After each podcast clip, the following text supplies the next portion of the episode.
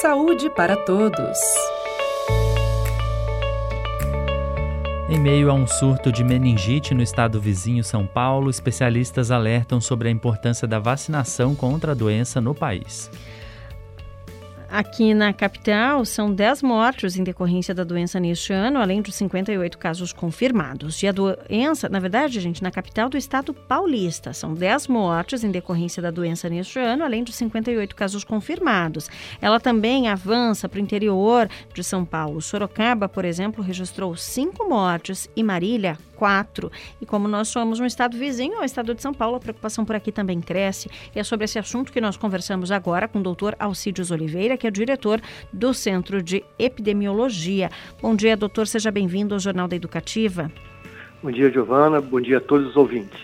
Doutor, vamos abrir essa entrevista primeiro explicando para os nossos ouvintes o que é a meningite e como ela é transmitida. A meningite é uma doença infecciosa tem várias, vários micro-organismos que podem levar, bactérias, vírus e fungos. O que nós mais habitualmente observamos são as meningites por vírus e pelas bactérias. E a transmissão é pela via é, respiratória.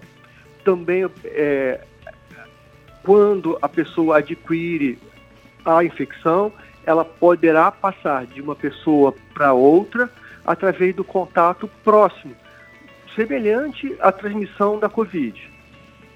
E, uhum. doutor Alcides, qual é o tipo de meningite que desencadeou esse surto que a gente vê agora em São Paulo? Em São Paulo é a doença meningite por bactéria, a meningocócica, que é, vem ocorrendo de, em formas de surtos em ambientes aglomerados, é, escolas, ambientes de trabalho e, lamentavelmente, é, ela se transmite também com facilidade. Toda vez que há essa aglomeração de pessoas, é, poderá ocorrer também a transmissão de uma meningite. Uhum. Doutor, é muito importante a gente falar também sobre vacinação, né? Porque a gente tem vacina contra a meningite, a gente tem vacina contra diversas eh, doenças é, que tem atingido aí a nossa população. Sarampo é um exemplo delas. A gente tem também aí um, um medo, suspeita de volta até da polio. Mas a meningite é uma doença que também pode ser evitada, né, doutor? Com medidas simples, mas principalmente com a vacinação. É importante os pais e todos nós estarmos atentos à vacinação contra a meningite também. A vacinação é muito importante neste momento. Também existe vacina para proteção da meningite bacteriana que é a mais comum, a que mais ocasiona surtos. Por isso, os pais poderão levar seus filhos nas unidades de saúde e atualizar a carteira de vacina. É importante que não deixe de vacinar. Em Curitiba, nesses últimos meses, com a intensificação da campanha de vacinação, é, nós temos uma boa cobertura da vacinação da meningite, hum. mas de forma nenhuma a, a gente pode deixar de levar na ocasião certa os nossos filhos para as unidades de saúde. Essa vacina está dentro do calendário nacional, tem no primeiro ano de vida, tem nos adolescentes, é, é de graça no serviço de saúde e ela realmente protege. Uhum. E, são, e são vários tipos de meningite, doutor, e também são vários tipos de vacina, não é mesmo? Sim, exatamente. Para as meningite eh, bacterianas, nós temos três tipos, pelo menos, de proteção para bactérias, que é a pneumocócica, a hemófilos e a meningocócica. São três bactérias é, mais comuns que acontece meningite na população. Por isso, nós temos a vacina para proteção. Uhum. E para aquele público que não se enquadra né, na idade para tomar essa vacina, é recomendado tomar em laboratórios particulares ou não é necessário, doutor? Sim, para quem pode, poderá ir também numa rede priva na rede privada e realizar a vacinação.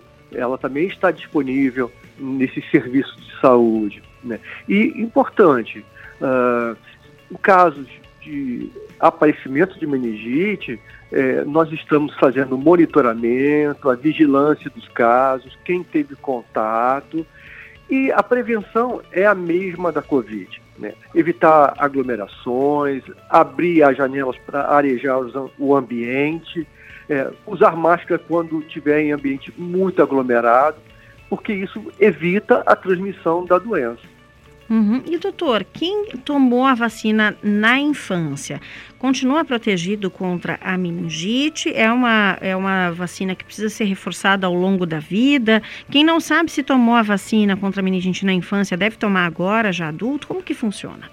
Quem tomou a vacina na infância está protegido, não precisa de novos reforços. Agora, quem não se lembra, aí o ideal é que faça a vacina. E os sintomas aí, eles podem ser confundidos com os de outras doenças comuns nessa época do ano, doutor? Sim, pode sim, porque nós estamos com um prolongamento do, de tempo chuvoso, frio, e com isso a gente aglomera mais, maior possibilidade de aparecimento da doença. Com isso, a gente tem que tomar o cuidado de uh, evitar certas situações. Uhum. E doutor, é, a meningite pode ser confundida com, com a gripe, né? Com outras doenças do trato respiratório. Como que a gente sabe que devemos procurar um médico que pode ser, né, meningite? É, o quadro inicial da meningite, ela é semelhante realmente a qualquer outro quadro infeccioso respiratório, como febre, dor de cabeça, é, um cansaço, fadiga. O que leva mais a característica da meningite é os vômitos, são vômitos é, em grande quantidade, né? E aquela famosa rigidez de nuca, o pescoço fica dolorido para mexer, para dobrar. Uhum. Isso é um sinal de meningite. Aquela, aquela receita que se falava antigamente da gente tentar encostar o queixo no peito, doutor, ela é válida ou é uma crendice dos, dos nossos avós, dos antigos? Não, ela é válida, ela é importante, porque exatamente você não consegue dobrar o pescoço quando tem sinais de meningite. Isso nas crianças maiores, nos adultos.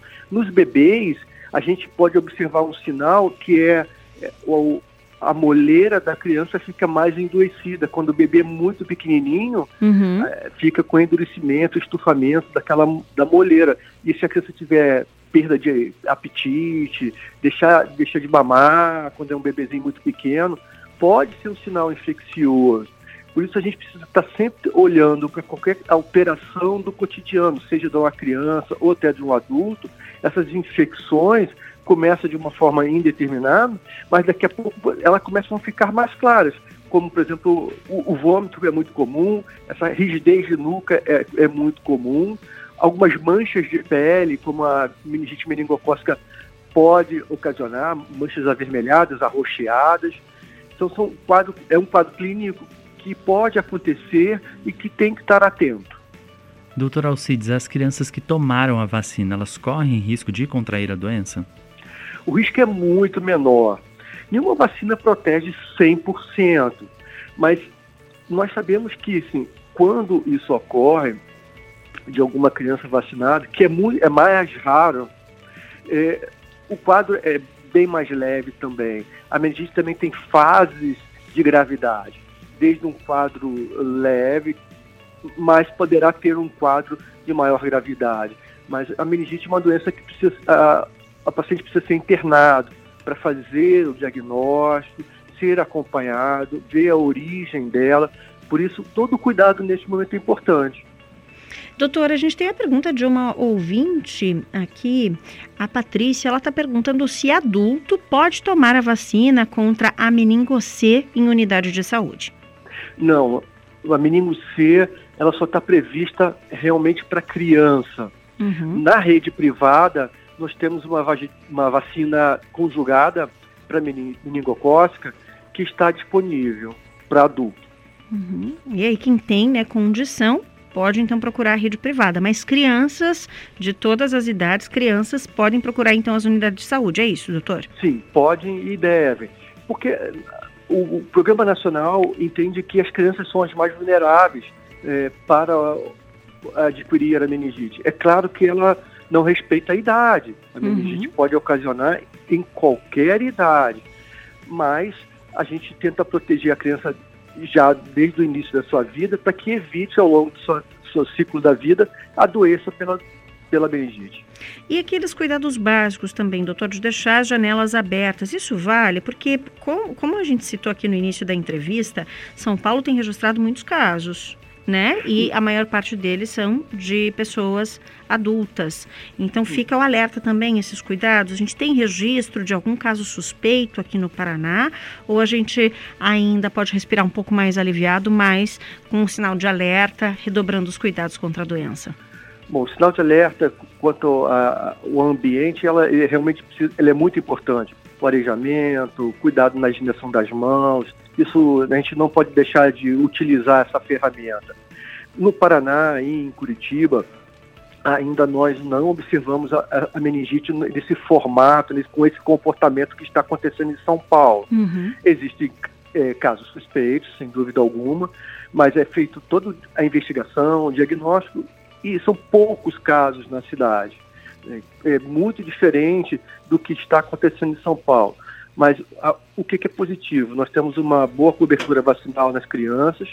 É, o, a gente aprendeu a utilizar as ferramentas de, de, prevenção, que é o uso da máscara, é, exatamente arejamento do ambiente, higienização das mãos. Isso contribui para que é, esses micro-organismos não tenham tanto espaço para circulação. Ah, sem dúvida alguma, sem dúvida alguma, a gente deverá continuar tomando esse cuidado. Uhum. E doutor, então é importante lembrar que quem não sabe se o calendário de imunização está em dia, principalmente das crianças, aproveitar essa semana que tem multirão, tem de multivacinação, tem multirão no sábado. Fica o apelo para a população aqui? Sem dúvida alguma, a gente apela para que os pais levem seus filhos, vejam as vacinas em atraso, as faltosas, façam as vacinas. É uma garantia de proteção que nós estamos oferecendo às nossas crianças e aí vamos evitar a reintrodução de outras tantas doenças como já foi citado, a poliomielite, o sarampo. Então são 17, 19 vacinas que poderão ser aplicadas em, ciclos diferentes, idades diferentes, mas que nós deveríamos procurar as unidades de saúde para realizar. Tá certo. Doutora Cides, muito obrigada pelo bate-papo, pelo, pelo esclarecimento que o senhor trouxe aqui para nós, para todos os nossos ouvintes. Eu agradeço a oportunidade e desejo um bom dia para todos. Bom dia, ótima quinta-feira para o senhor também. Obrigado. Nós conversamos com o doutor Alcides Oliveira, ele que é diretor do Centro de Epidemiologia, falou sobre a meningite, formas de prevenção, gente, e também né, sobre os sintomas, esclarecendo aí né, sobre essa doença. Vamos reforçar. É, nós temos vacina contra a meningite, são vários tipos da doença, temos vacinas para elas. As crianças podem e devem tomar a vacina contra a meningite nas unidades básicas de saúde. Adulto que não lembra se tomou ou não, pode buscar a vacina também na rede privada. Lembrando, temos campanha de multivacinação aqui na capital, com unidades abertas eh, até sexta-feira, até as nove da noite, e no sábado também tem dia D de multivacinação de atualização do calendário vacinal.